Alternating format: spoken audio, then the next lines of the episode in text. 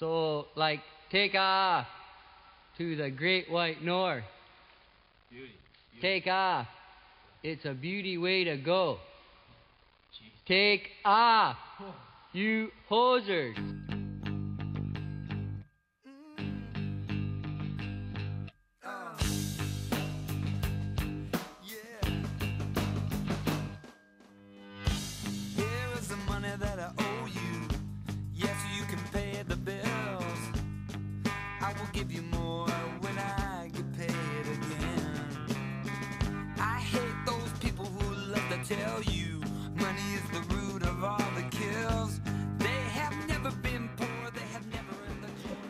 Everybody, welcome back to Hosers. This is episode 57.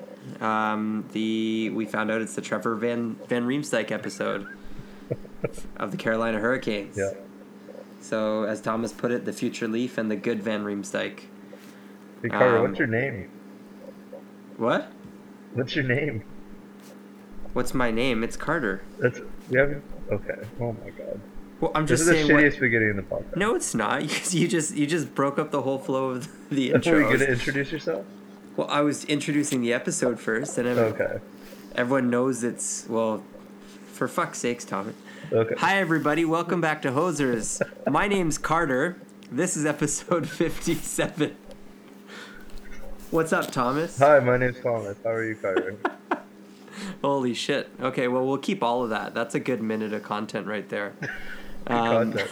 Uh, speaking of content, we're joined by uh, Leafs Nation editor um, and Mr. Business Casual himself, Mikey Stephens. How are you, Mike? Uh, that's not the name that I was told that I was going to be referred as. So, Uh, that's Sorry. not my name. Sorry, what's the name? Speedy Spe- Sniper 81. Yeah. we just didn't want people doxing your email. People That's just totally- they don't know flooding my what, they don't know Gmail what that I server it never. He's use. fine. Wait, is your 81 stuff because of Kessel? You better believe it's I because of didn't Kessel. even make that connection. Oh I'm I'm literally wearing right now. I'm wearing a sweater that I I'm wearing a sweater from the Double A team that I finished my minor hockey career with, and on the back is my number 81. As we speak right now. Just living in the past. Oh yeah, living up. If, if coach had put me back in in state, we definitely we would have. want- Buddy, if I didn't break my knee in junior C, buddy. You want you want to see me throw a football over those mountains? yeah. Don't worry, boys. I still wore I still wore some team gear out at pickup hockey tonight. Looked like a fucking idiot. No, it looks like a legend. Oh my god. I was waiting to just like chime in during the whole uh, intro snafu there, but I feel Yeah. I didn't want to break this the suspense, break the surprise. Oh, okay. Thomas already broke everything with that fucking intro. Oh no, I'm just. No, I, I, I made the content better You did. by breaking the fourth wall. You know, So, that's a little bit inside, inside the inside. you know? yeah, and, It's a very very meta podcast you guys got. Yeah, exactly. That's Uh, what we well- are. We're the meta hockey podcast, Yeah, we're the the Meta Multi Sports Podcast or General Sports Podcast. general sports podcast. Obviously, that when we just talked about one sport, generally. Generally one sport. Yeah. Uh, so as you guys have noticed, Chris is still on his honeymoon, so he's still paranoid.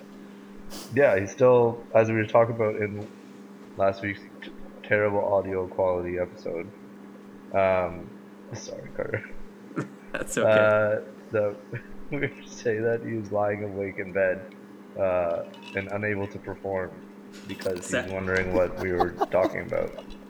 we mean sexually. It's actually no, we're talking about on the Disneyland ride.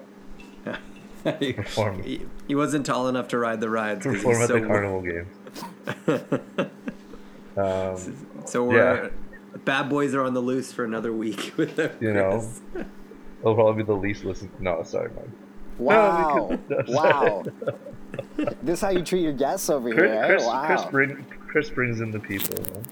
it's true. Um, he's the one. He's the one that obviously has keeps structure to this podcast. Yeah, I know. Thomas and I have just sent the whole thing off the rails in Oh. two short episodes. Yeah, it's okay. We're not even hosers anymore.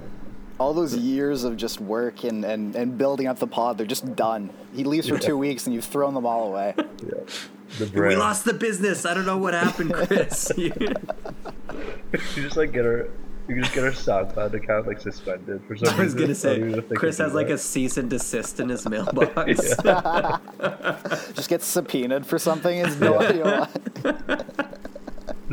well, hopefully that doesn't happen to Chris. He loves this just as much as we love him. So hopefully he's back next week and order will be restored. Back to hosers Somewhat. in the world. Um, so yeah, Mike, Speedy Sniper 81 at rocketmail.com. Thank you for uh, throwing them off his trail. Yeah, yeah, they'll never know now. So uh, welcome to the hosers. Welcome to the podcast. Um, Thanks for having me, guys. I appreciate it. no worries. Sorry it was so late. I had to go play. Um, I had a very important beer league game that I had to attend. No, it's okay. It's it's uh, podcast after dark. It's the only way to do it. we the after eights. Yeah. The after eights. like the mints. the mints, yeah. Those, Minty things, fresh. those things were so good. You know what? Um, I. They're Found a much like sponsor for you guys. What? What? Found a sponsor for you guys after eight Oh minutes. yeah. Oh my. And this episode of Hosers has been brought to you by After Eight Mints. Those are only. I've only seen them at one place, and they're my grandma's house, and that's it. yeah, well, they only exist in grandma's houses. Well, we got to go to Yeah. Thomas's grandma's house to get one. Let's go. Jeez. Uh, that and uh, what was the Campinos? oh yeah, Oh my god. the like little sort of um. They're like yogurt. Yeah. candy oh whatever. man, those are good though, man. Yeah. Yeah. Yogurt The- the candies. swirl? Yeah, yeah, the swirls. Yeah. That's wrong. Like Yogurt something. candies though. Like how Yogurt. wild are those? and we love we ate that we ate that shit up as kids, man. Yogurt candies. Yogurt candies, Werther's, Yeah. After Eights, No. all the good shit. All And the good shit. That's why we turn. If you want to be like us kids, eat, Campinos. eat Eat your- Campinos. Eat your Sucking on Campinos. There's our second sponsor. Yeah. Yeah. Suck on some Campinos. Suck on some Campinos. Brought to you by Hope. Chris God, says, suck on that. Campino. Okay. All right, bringing it back to real life here. Um, so what we do, Mike, every guest that we have on, we have kind of a theme, and we like to start off asking them what got them into hockey and what, like, what was the what was the first thing you remember about hockey that like really made you fall in love with the game? Um, man, it, like, well, it's it's honestly like you grew up in Canada, right? That you sort of, it's like a rite of passage. Like you kind of have to like hockey, essentially. Like especially going to going to school, like kids are talking about the game before. Like you kind of sort of have to. So, uh, one of the first things I remember, like, because I think we're all pretty much the same age, so it would. I remember just. Uh, even though I, I don't really think of him as like a favorite player or anything, but I remember Owen Nolan on the Leafs Oh yeah, like score, I think he scored two goals, and for some reason, I, this was after probably. This was after I, I even started liking hockey. Like I'd liked it forever, but after I started liking hockey, Owen, Owen Nolan scored two goals, and for some reason that just blew my mind. I'm like, oh shit! Like I remember telling my dad, like, oh shit, this guy scored two goals, and he's like, yeah, cool, like whatever. And I'm like, yeah, but like two goals though in the same game, it's crazy.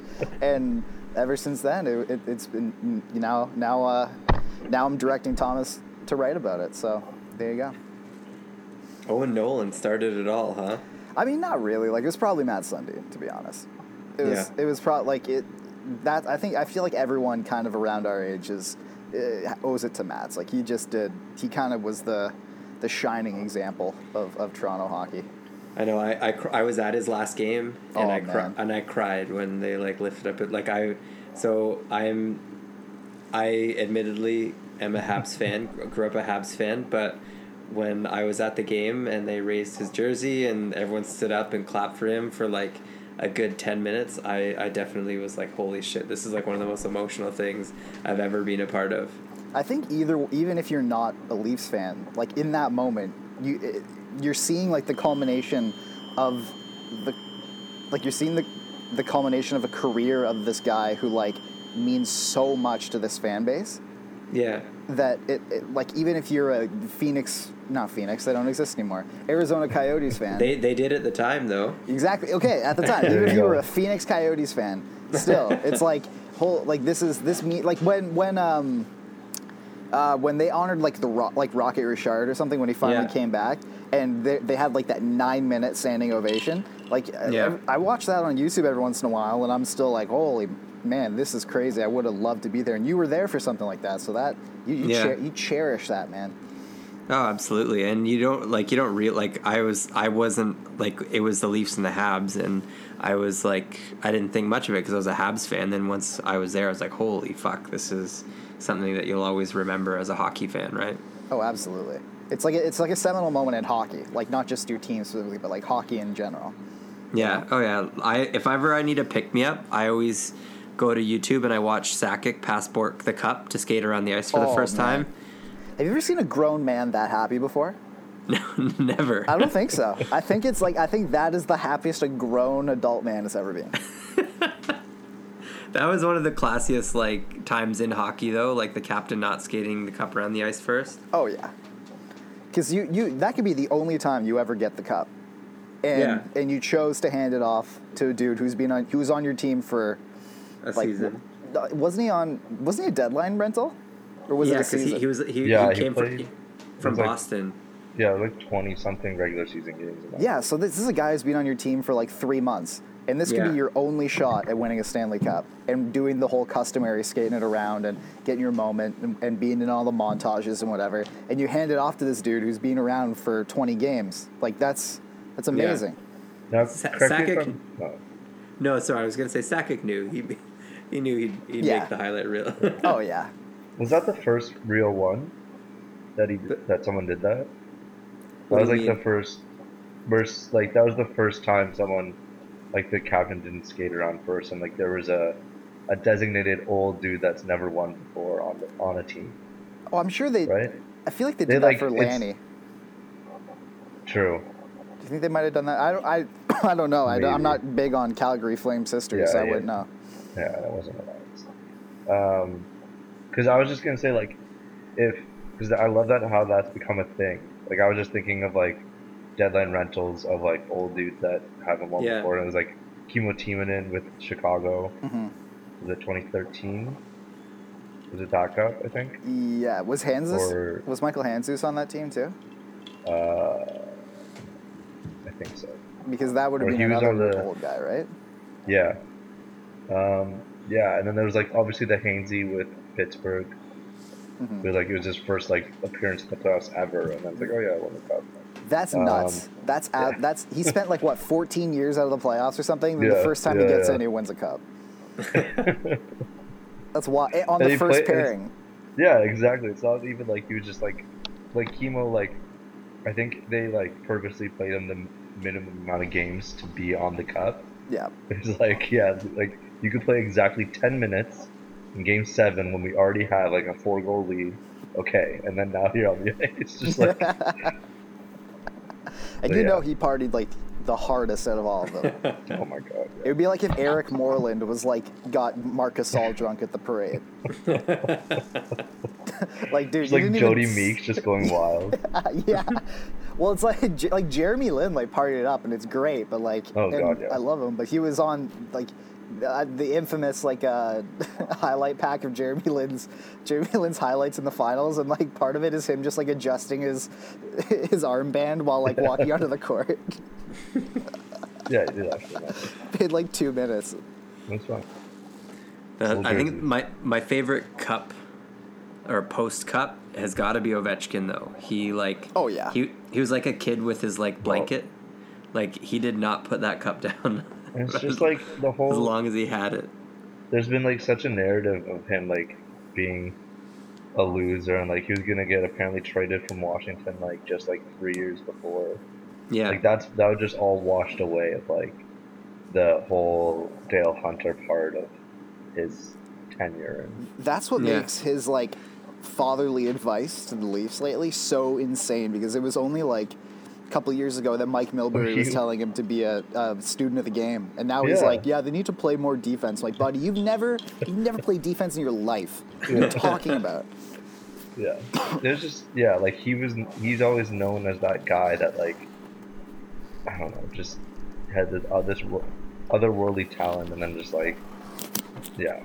But it just oh my god, it was so great to see and like it just needs to conclude with like everyone just should win the cup. So it's just always like so easy to cheer for whoever's next, and that's why like Sharks decline this year is so depressing. Yeah, it's It's they have so like- many guys. Like Joe Thornton's got to win a cup at some point, right? yeah. I don't think he will. No, but think about what he said he was going to do after a four-goal game. Imagine, him winning the cup. yeah, dude, it's gonna be it's it's gonna be like that. Uh, oh, what was that picture? I think it was in Vegas, and it was him and Brent Burns like shirtless, just walking down the street for some reason. Oh yeah. yeah. They were just like out shopping together or whatever, and they're just like, I think, or maybe just like tank tops, but just like No, they were shirtless. I remember they're that. shirtless, Yeah. just like hanging out. They're like, oh my god, that would, that'd be like the whole summer. It'd be incredible. Like, like Ovi straight up like, I'm pre- did he like insinuate that he like had sex with a cup? Like, I'm pretty sure he did. Oh, there's like there's like photos of like him in bed with the Oh, cup and his like with his wife, wife. is and his wife is like sitting in the chair beside Yeah, him. yeah, they Like, fuck- they he Did he say like that he made his he made his wife like sleep in the guest room or something one night so he could sleep? Yeah. in the, I'm pretty sure that's like that's out there. like, Yeah, yeah. and like she did she just have a kid too? Like it's like, It's, the- he like it's the kicked Stanley his Cup though, man. You only do Yeah. that once. no, but he like kicked his wife out of like. Uh, so, okay. So, Mike, uh, yes. so I guess we're gonna get more into like of your personal experience, other than just shooting the shit. Although it's Okay. great. But uh, so covering the Marlies for the past couple of years, um, is there anything that you kind of noticed with, uh, I guess your experience with Sheldon Keefe, especially amidst all the Leafs chaos and everything, or kind of how you could tell people that haven't really like don't know what kind of guy he is, hasn't really heard him speak of just what kind of coach or what kind of personality he could bring in this hypothetical scenario. Um, he's a like he's a he. The thing about him as a coach is that everything that you wish Babcock would do, he seems to do. Like he plays his. I know it's crazy. He plays his. Um, the thing, what I don't get is like people. Everyone's like, "Oh, you need some more experience, or if you're gonna fire Babcock, you need to have someone there." And he's the most. He's the the best coach outside the NHL. Like point blank. Like he's done nothing but win since he came here. It's nothing. Nothing but when since he came to junior, he had a phenomenal junior run, and then he came to the Marlies, and they were constantly top of the league every single year. And then he wins a Calder Cup in, you know, like in dominant fashion. And then even last year, like they were a bad team, and he brought them to the to the uh, Eastern Conference Finals with an 18 year old rookie defenseman playing 30 minutes a game. Like it's it's crazy. As a as a person though.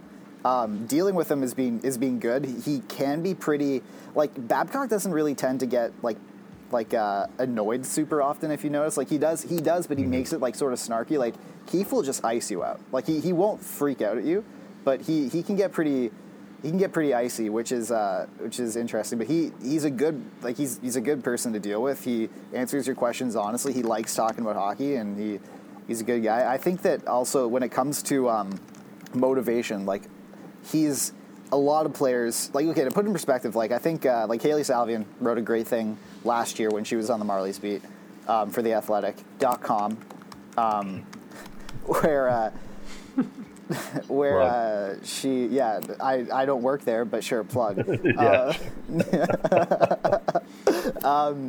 But she, and uh, she was going through all the all the Leafs who are on the team now, who are on the team now, who used to be Marlies under Keefe, and asked them what their experience was like and everything. And all of them were like overwhelmingly like, "I love that guy. Like he did so much for me, or you know, he he really helped me in this area or that area." And I think it was like Rich Clune was was like, uh, you know, I'd, I'd I'd literally skate through the end boards for that guy. I don't think a single player on the Leafs right now would say the same thing about Babcock. I don't think a single player on the Leafs right now would say I would skate through the end boards for that guy. None. Not even Zach Hyman, and he'd do that for anybody. Like it's, it, Yeah. it just, it's just. I know this wasn't wasn't necessarily a question, but it's just kind of time to to cut bait on that. I think, and Keefe is, he teaches basically the same system, just with little tweaks here or there. He plays his top number one power play for like 90 seconds out of the out of the 122nd minor. He uh, he rides his young players like there's a re- like I know that's developmental purposes, but last year like he rode Liljegren and Sandin and Bracco and Brooks and Marchment and all those guys. He puts them in positions to succeed. He puts he puts he he um, he puts people in positions also to like be tested, which is something that Babcock doesn't really do. Like what like right now, Matthews should be playing on the on the penalty kill. He should be getting tough defensive assignments to sort of put him through a Yeah. ringer and make him be good defensively. Keefe will do that to a guy who just comes up from like he'll do that to like Brady Ferguson, like a guy on the Growlers who's like coming up who can be who can be something, but needs like more time to sort of develop. He'll do that to him just to see if he can handle it, and I think that that's something that Babcock should probably do. So yeah, Keefe is, is someone who will do a lot of the things that, that a lot of Twitter. Um, I, I like to think that Ke- Keefe will do a lot of the things that Ian Tulloch really wants Mike Babcock to do. Why not Ian just coach the team? Yeah, you know, let's just let Ian coach the team. Yeah. Um, so I guess like if we're getting into this, like the whole thing that kind of put it into perspective is that like it's such a common thing that you just see across sports and even hockey. Like also that like there was a tweet I saw. I think it was Jake Beliefs tweeted, but it was like oh like sarcastically obviously like oh you never see teams like switch coaches in the middle of their like of what should be their championship run and then like succeed and like it just happened to and then he like listed off a bunch of cup teams that like switched coaches either just the year pro- like the summer before or mid-season Well, think of August- Nurse. Like it, it just Ha- happened in Toronto, right? well yeah Just Yeah, happened like- last year. Nick Yeah. Nurse, and then also with the Blues, where Craig Berube took it over mid-year from Mike Yeo. Uh, the Penguins with Mike Sullivan. Um, like, and it's all these like it's all these new And coaches Dan that before him too. Yeah, and Bosman, and it's like, and all with all those coaches, it's not the guy that comes in that has the experience. Like, um, like who? I know they didn't w- win the cup, but like, who would have like been like a big backer of Bruce Cassidy, like when he took in charge of the Bruins? Like, I don't, I couldn't even name where he was before, like off the top of my head right now. He he was in like Washington. I, wasn't he in Washington during the Jagr years, right? And then he got that got him fired, and then it took him like 12 years or something to get uh, to be get another head coaching job. But like looking how he runs his team and like his systems, just generally from like my lack of really a lot of tactics, but and like and just how he speaks and his demeanor is like yeah, like I think he's probably like one of the best coaches in NHL right now, of just like and being personable with the players. Like he seems like he knows the young guys that can play well.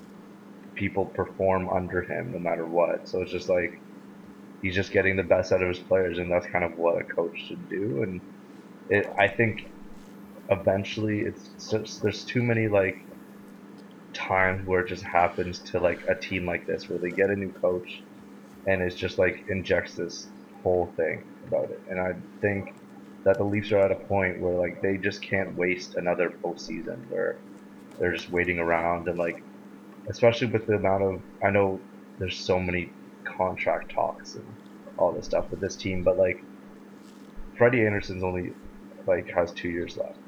Uh, Morgan Rielly has three years left, and then you have coming up after that like um, your Kapanen and then your Johnssons, and then you suddenly go a year later, and then it's like, and then Matthews is right there, and then so it's just this like time after time, year after year, where everything you have, you have to deal with something every year, and once you have your team together, you don't want to waste it, and especially when it's something comes down to like John Tavares is only getting older, mm-hmm. and like even though he's still under 30 and stuff but it's like he's still only getting older. Do you think like a lot of it will do you think his game will change a lot? And like when he's 32 probably not but it's also still getting the most out of his contract that you signed. So i think it's just too many like positive things that happen to teams when the change and there's no real like downturn from it i think at this point.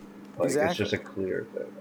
Yeah, it's like it's also it's not even like don't even look at it from a contract perspective. Just be like, why wait? yeah Like it, it doesn't make sense. Like this, you can't watch this team and think that they enjoy playing for this coach. They don't. Like it's it's very apparent. I, everyone's you know, uh, Matthews hasn't looked as good as he can this year. Neither is Marner. Nylander's looked fine, but you know, in between benchings, it's hard to tell. Like it's, you know, it's it's insane. And and and I, you don't think that those guys are sick of hearing Mike Babcock's voice every day? Like I, I'd be shocked. Mike like it's an underrated thing because we, it, it was big the first year it happened, but it wasn't big before. Like Mike Babcock's been to Arizona to like sit down and talk with with Austin Matthews. Like, was it three years in a row now? Two years in a row now? Like that's two- that's yeah. weird, and that's Yeah. and and it's not to like transition the leadership core. It's to talk about frustrations at the end of the year and likely for this year talk about why he didn't play two of the best players not just on the team but in the entire NHL when the season was on the line. Like there are these things that just that he does that don't make sense. And and the cracks are starting to show. And the dominant conversation coming into the year was like oh well you know the Leafs shouldn't have fired Babcock in April. Like that that'd be too hasty. But if they start off this season really bad then we got to have the conversation. And they've started off the season bad, and now we're having the conversation, and, and people are scared to have the conversation still. Like it's how much more do you need to see from this guy? Like he he complained about depth, and Kyle Dubas got him John Tavares and Jake Muzzin and Ty- and Tyson Barrie and Alex Kerfoot and Ilya Mikheyev and all these guys. Yeah. What else? What else could he possibly want? I don't Yeah, get it. Like I you- think the the I think it was Damien Cox, obviously. Uh, I don't know. I'm tweet about- blocked. I'm blocked, so I don't know. I I'm blocked too, but I saw screenshots. Uh, Okay. the uh, of a tweet, it was like at this point you have to like blame the the team that like uh, is given to Babcock. I was like, no, that's the exact opposite point. That like What? Did he say that? yeah, yeah, he said that. How galaxy Yeah. brain do you have to get to come to that? Are you are you kidding it's me? like, oh yeah, he just gave you like a, like a star-studded roster. Or whatever. Um, I think Yeah. the I think the biggest thing with with Babcock, like it, and I think he's blinded by it. Like, and I hate to use the analogy of like training a puppy or things like that, but like when when dogs get to like six to eight months and they get big, and you expect them to like act like a big dog, but they're just puppies still, mm. and you get frustrated with them because they're doing things that like you're expecting of a much more like trained seasoned and older dog but these guys are still like like Matthews hasn't been in the NHL for that long. He's still a puppy. Like even though he's this big presence and he's playing beyond his years at times, he's still got these like young tendencies in him and these like unseasoned tendencies in him. And I think what Babcock does is he punishes them for just being young hockey players. And I think that's where a lot of the frustrations and a lot of the a lot of the disconnect comes with Babcock and the team is he doesn't really see them for what they actually are. Like they're these highly talented, highly skilled, under the crucible like hockey players that really aren't at a capacity to be operating at that level that whole entire time. Like they need to be allowed to fuck up. They need to be allowed to make mistakes, but not be crushed for it because they're just these young hockey players. Yeah, hundred percent. And and the sort of the short leash, like mistake averse kind of style of, of discipline, that was totally fine when they when they were on entry level contracts and, and they were developing as sort of quote unquote prospects. But these guys are making eleven million dollars a year now, two of them. Yeah. And the other one's making seven basically. Like this is not they're they're not prospects anymore. And even though they're young, they're not kid they're not kids anymore in from a, from a monetary standpoint, they're not kids anymore. Like you need Yeah. to let them play like real hockey players. I feel like we we in Leaf like in, in, in the way that we look at the Leafs now, like uh, Babcock looks at them, he doesn't look at them as real hockey players. He looks them he looks at them as like kids who need who like need to be able to get sprinkled in there so they can sort of get get their lumps in and and they're Yeah. no like these are real hockey players. You play your best players in the best situations, and and we saw in Game Seven he that that's exactly how he views Math. That's not how he views Matthews and Nylander. And, Yeah. and all these guys. He played Patrick. He played the veterans, Patrick Marleau, you know, Connor Brown, like guys like that, because he's he trusted those guys.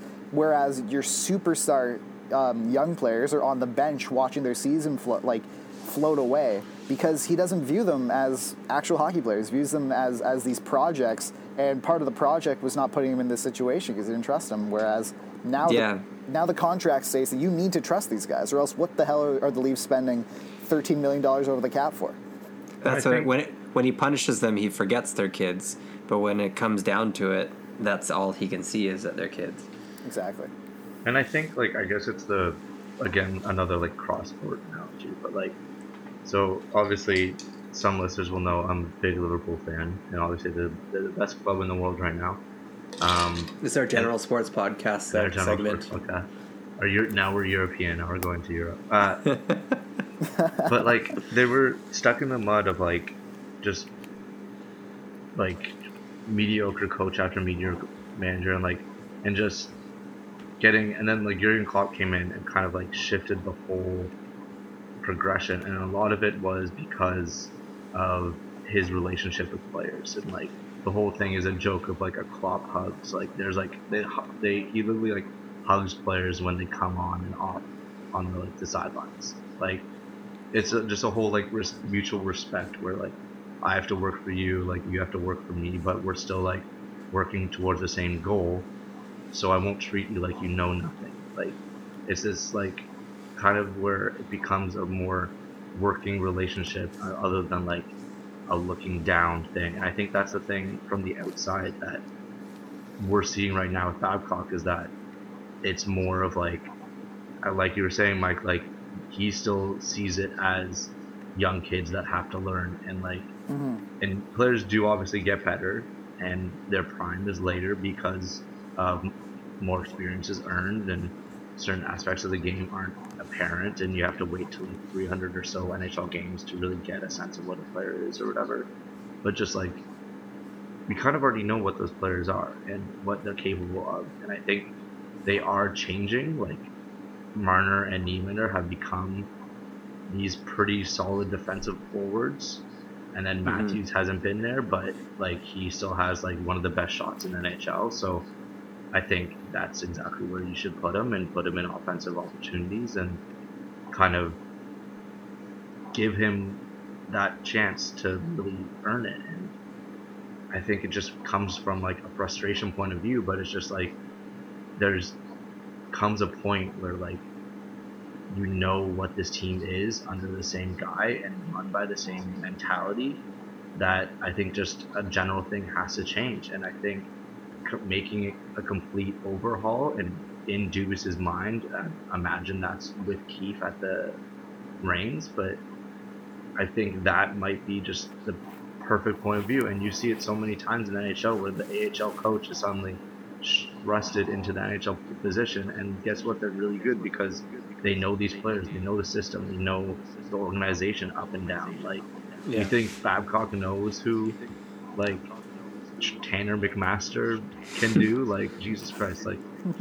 I don't know, like, Dude, I cover the team. I don't even know what Tanner McMaster can do. but just like, I don't know, it's just like this whole thing that it should be a perfect kind of picture and go fully go for it with that picture in mind instead of like okay that's like i'm in charge of the ahl part and like the ahl part has had success and um and then oh but then like when it comes to the nhl let's have babcock take it over and it's like no just like fully go for it with what's in your mind and Dubas Mhm. has a very strong like obviously a picture of what the team should look like so i think other than kind of half-heartedly like oh here's some babcock old hockey stuff and i'm like okay i'll sprinkle in having like keeping Nylander where in like uh, any other world he would have been traded like um like it's just like fully go for it and just like see what happens. And if it doesn't work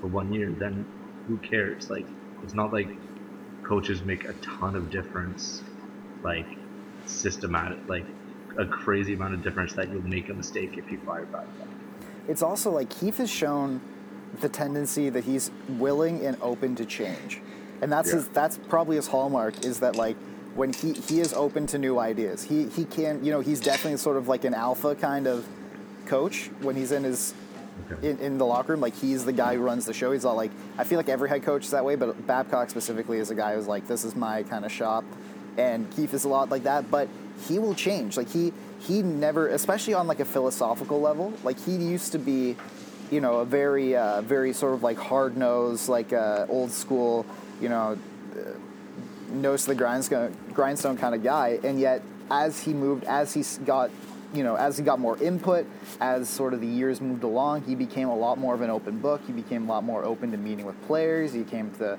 he became a lot more more, more open to creating human connections. Like even last year, he he called. Uh, he was he was open about in the media too, which is like something Babcock never do. Where Adam Brooks is really struggling, and he called him into his office for the playoffs, and he's like, "We need you to be really good to make this to to to survive here to keep our season going. Like that's can you do that for me?"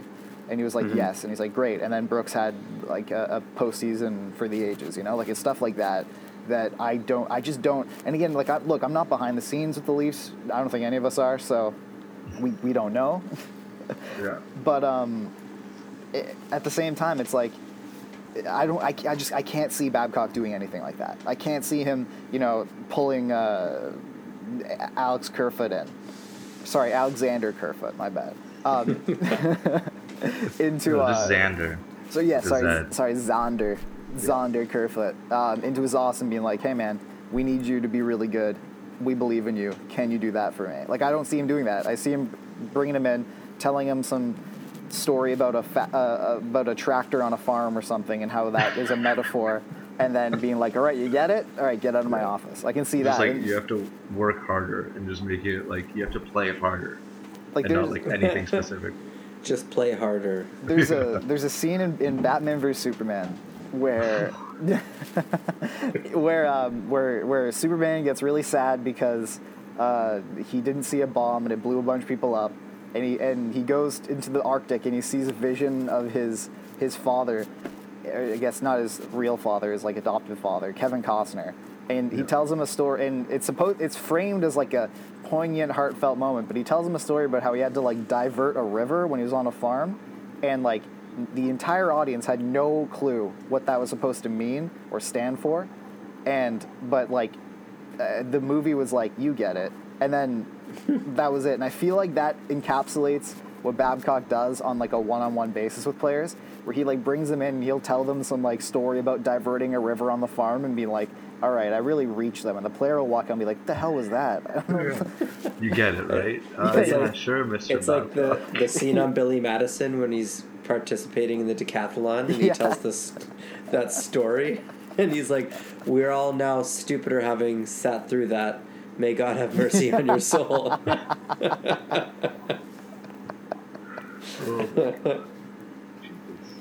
I know. Oh. Like, I guess, but when it all comes down to like if it's the coach's fault or anything else, like, is it really time right now to worry, or would you wait like another couple months, like maybe pre-deadline?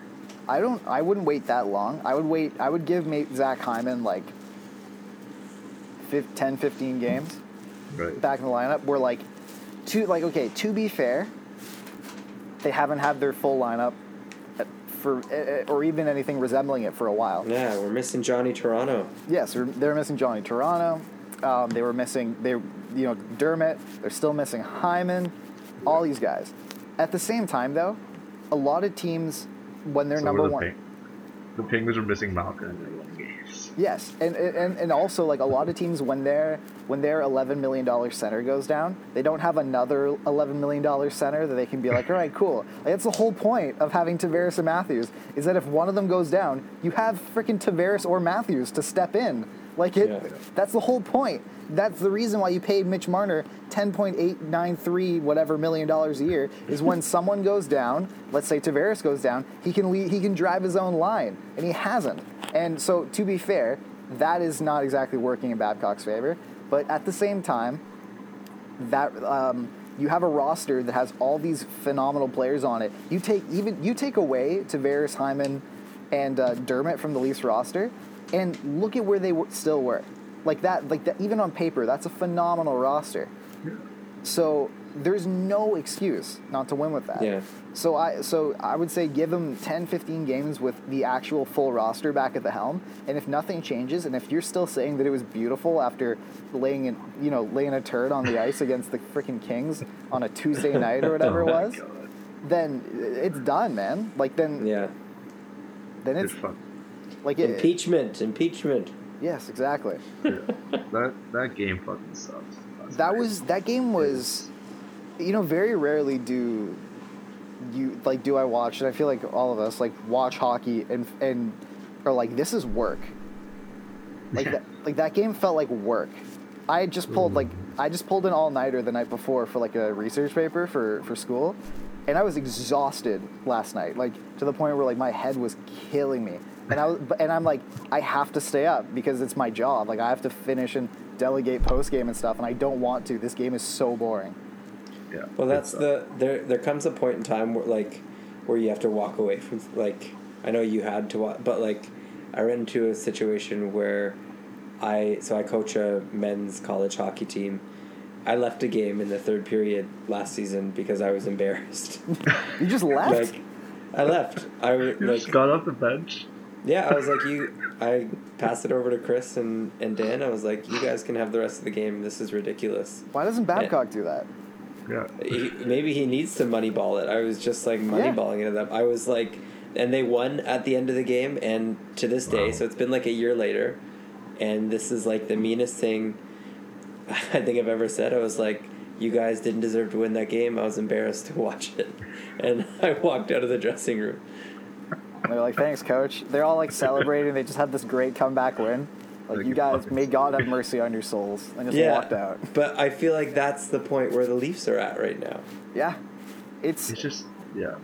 it, it- it's at the point now, and like this is the worst, I think this is one of the worst positions you can be in sports, where it's at the point now where even every time they win, you can't celebrate because you're like, oh man, this will probably keep Babcock around. Or even like it's definitely not sustainable to like it was not a dominant win or anything. Like No, Yeah. they're getting they're squeaking out all these points where it's like Babcock and everyone could point and be like, look at the like look at the points, we're still in the playoffs. It's like yeah, but it's like that shouldn't be the games bar. look yeah, Yeah. like these Wha- games look terrible and like you're I was, playing. I was gonna say with with their cap and with like the firepower that they have, they there's almost well there is no excuse. You have Yeah. John Tavares and Auston Matthews on the same team, and you're saying, "Oh, we're still in the playoffs, so it's good enough." Like, no, you should be No. you should be challenging for the Rocket Richard. Legitimately, Yeah. I don't care if Cody Ceci's in your top four. You should be challenging for the Rocket Richard, or not Rocket Richard, for the um, President's President's, Trophy. Did I say Yeah. Rocket Yeah. Richard twice? Yeah, Yeah. Oh, jeez. It's a, it's the- fucking midnight. The, like, the come Leafs on. have you fired up. Yeah, they do. Yeah. Well, that's the and so we talked about the Islanders last last episode and just how they're like how these B B plus players are making are turning the NHL on its head. Like, there's no excuse why like a group of misfits can pull pull together a set of wins like that, and the Leafs can't.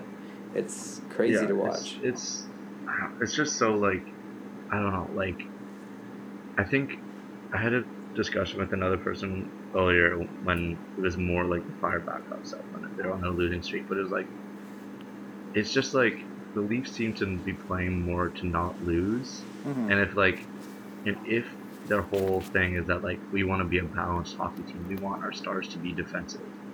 Well, like, what if you just threw that all out the window and just went extremely offensive, like everyone's cherry picking, and just see what happens? He would never do that because that's like, yeah. because that's no, I different, know, he. I know he wouldn't, but it's like, it's just like, just kind of like go into this like if you really want, and it's kind of the thing thing that I was talking about earlier, where like Dubas was um, should go into what he wants, and like if he wants an all skill team, then it's like, okay, you could have skill and defense too, but it's like maybe just become that team that just like will not stop for anything, and I- that's kind of what Vegas was in I was- I their was- first year. I was just about to bring up the Vegas. Mhm. Yeah, like, Like, they point- would forecheck like no one's fucking Yeah, and, business. and just, it's not like defense offense; it's a presence team. Like Yeah. they, Vegas, their first year, they if you watch them play, there was no less than two guys on the puck at any like, given time. all over your ass, like, yeah,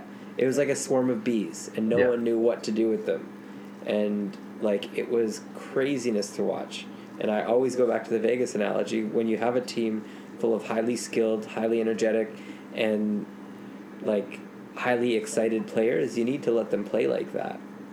No, absolutely. Like you have, it's it doesn't it feels like just even for being around the Marlies now, where I can see it at like the HL level too.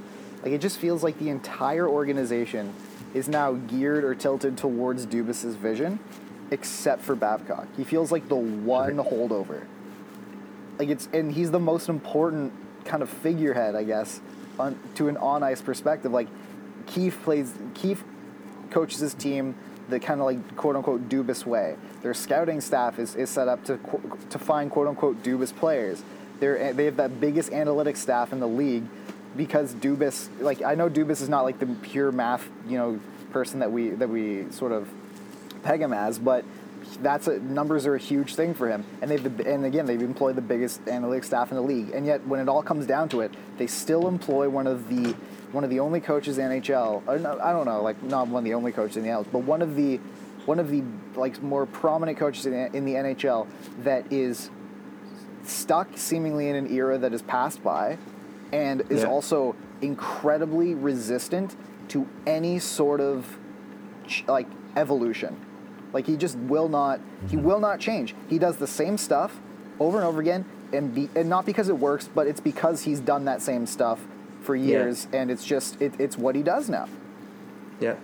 The backup, like the the the back to backs with backups and stuff is is the thing. Like other teams are trying different things. I know the prevailing sort of uh, think the prevailing thinking is you play your starter on the first half, you play your backup on the back half. But other teams are, are moving around with that. The Bruins, for example, are doing that with Tuukka and um, and Halak, and it's working for them. But Babcock Yeah. will never do that because it's just not the way things are. It's not the way he's done things.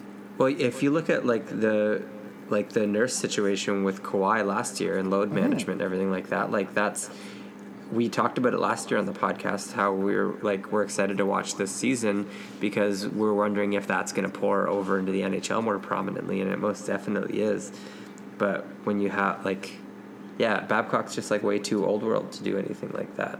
And it's like happening in his own backyard and he can't open his fucking eyes, you know? Yeah, it's crazy. Like it's uh, he's Dubas is trying to make the Leafs into one of the more like cutting edge organizations in the league. He's done that with at in, at the AHL level. Like the Marlies are given NHL facilities, NHL resources. They're treated like NHL players. They're developed like NHL players.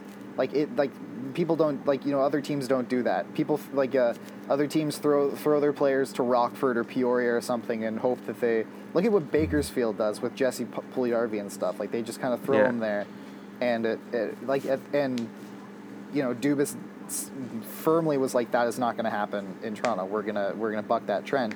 Every part of this organization is quote unquote cutting edge, except for behind the bench on the NHL team, which is probably the most important part. that you could That's the cat. It's the captain of the ship. Yeah. it's it's insane, man. Like it, this, it just it doesn't seem like there's a direction that that this team needs to be like that this team is going, it, it- or it seems that the power structure in their organization is just out of whack because the coach seems to have all this influence when the GM is his boss, but the GM won't fire his employee. Like it's it's crazy. Yeah. Well, Well, all we can do is hope for the best. I guess. like this. Oh yeah, Like. the passion that it's unites gonna- us all.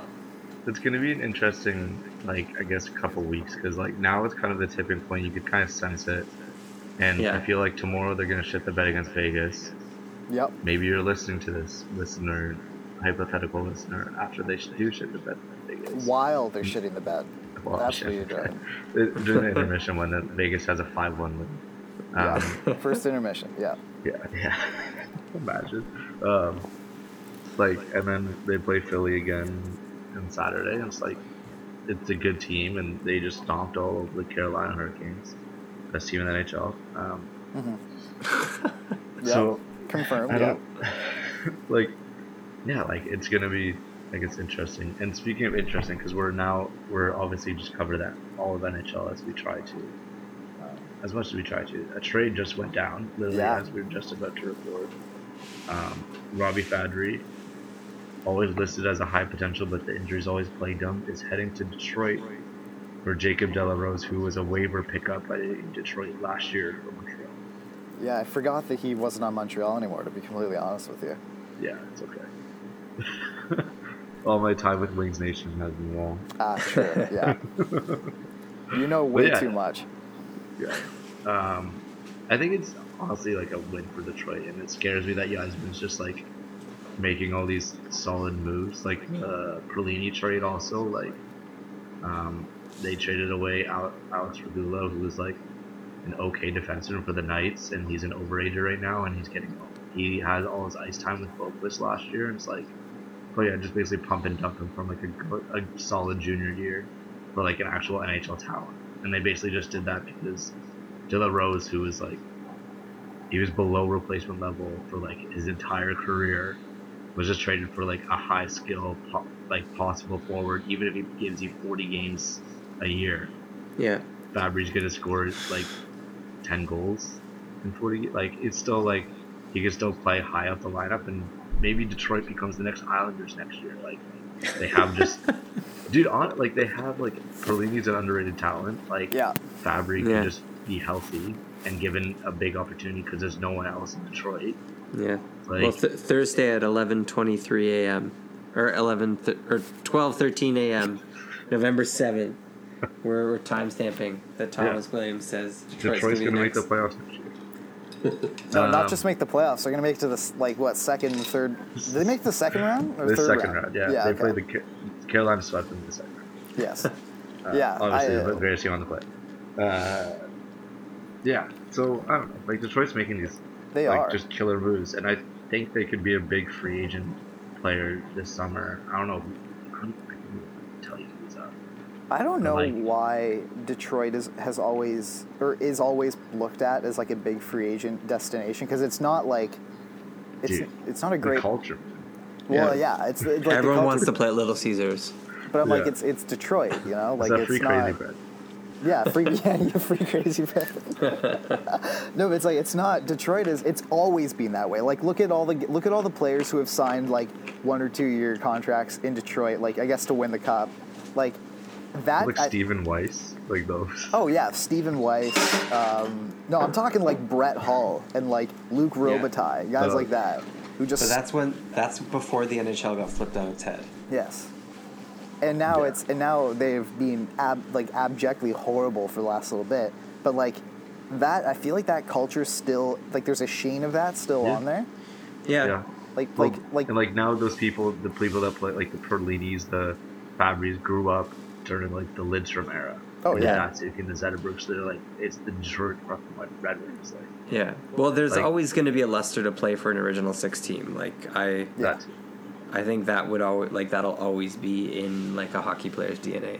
it's also like if, if you're like think about it as like a free agent like your your your agent is giving you all the offers and it comes down to like you know the minnesota wild have offered you like three million a year and, De- and the detroit red wings have offered you 2.5 million a year and you're like yeah. i think i'm gonna go detroit like honestly like it's Yeah. like Yeah. even though And it's you're, less you're money part of you're part of the legacy at that point. Yeah. like- like it's I guess when I was writing a lot for Wings Nation, it was still like two years ago, so it was like still down the line. But now it's coming up that like a lot of the shitty players and the shitty contracts are now starting to like look more realistic as like endings. Like yeah um, not that's no he's on forever But uh, like Ericsson is in last year's deal. That's like four and a half mil. he's Trevor he's a scratch too right Yeah, yeah, he's in the HL. that's, Um, that is that's insane man that's yeah, nuts That's that's the Yzerman thing. I think seriously he's gonna turn this team around. Like he's been Oh. making all the smart moves, and it's like it's insane. he was the best general manager in the league until he stepped down out of nowhere, and Yeah. then he went to the team that everyone thought he was going to go to, and and they've done nothing but smart things since. Yeah, uh, it's just yeah, it's yeah. I think if they make the, all the right moves and they have the money to work with, it's like all their good players. Like Larkin's getting paid for the next five years, like six point one mil, Mhm. which is absolutely insane. And like, no, um, but ten point eight eight nine three for Marner, fair, for sure. yeah, for Larkin's sure. gonna. If he was on the Leafs, he would literally be like a hundred point player every year. No, but like All right, no, but it was enough, it was Mar- it was Marner that was driving the Tavares line for sure. Yeah, yeah. for sure. I'm thinking Larkin playing for this. Um, but yeah, like I think all their their contracts will all figure out in the next coming years, and they can figure that out. Like the Helms, the Lundennings, the little overpays or whatever, they'll have a lot of space coming up, and they have the prospect system that's in the Grand Rapids right now with like. I- I'm not the big Rasmussen fan, but they have still have Zadina, Veleno, they have Seider, who they and Seider has like eight points in I think eleven AHL games as a defenseman so far. As like an eight, what a night eighteen 18-year-old. That's Yeah. that's absurd. He just got drafted. Yeah. Yeah, Yeah. that's absurd. Um, yeah, like, and it's he, and he's also like six five. He's fucks.